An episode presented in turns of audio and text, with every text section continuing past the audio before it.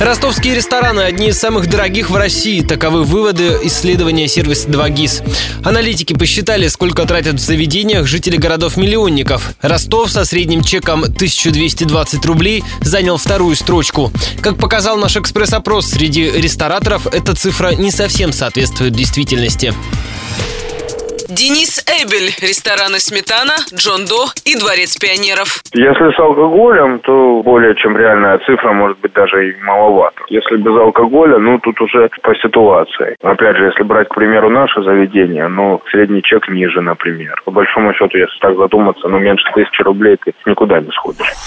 Максим Коган, сеть ресторанов «Ассорти». Ну, чуть-чуть они завысили там, но усредненно плюс-минус одинаково. На самом деле, в районе тысячи. Чеки растут, а суммы не смещаются. Уровень жизни-то падает у нас, в всяком случае, упал в стране за последние два года. Сумма та же, а количество чеков изменилось. Выручки-то упали. Юрий Пигулка, рестораны Соловьев Рекордс и Пьяно-бар. 1200 я не согласен, потому что непонятно, как делали срез, какие заведения были опрошены. Если меня опросили только парк культуры, ну, наверное, там средний чек полторы тысячи. Моя реально, я думаю, что там 800-1000 Опять же, в разрезе того, что сейчас, наоборот, сумасшедшим образом люди экономят деньги.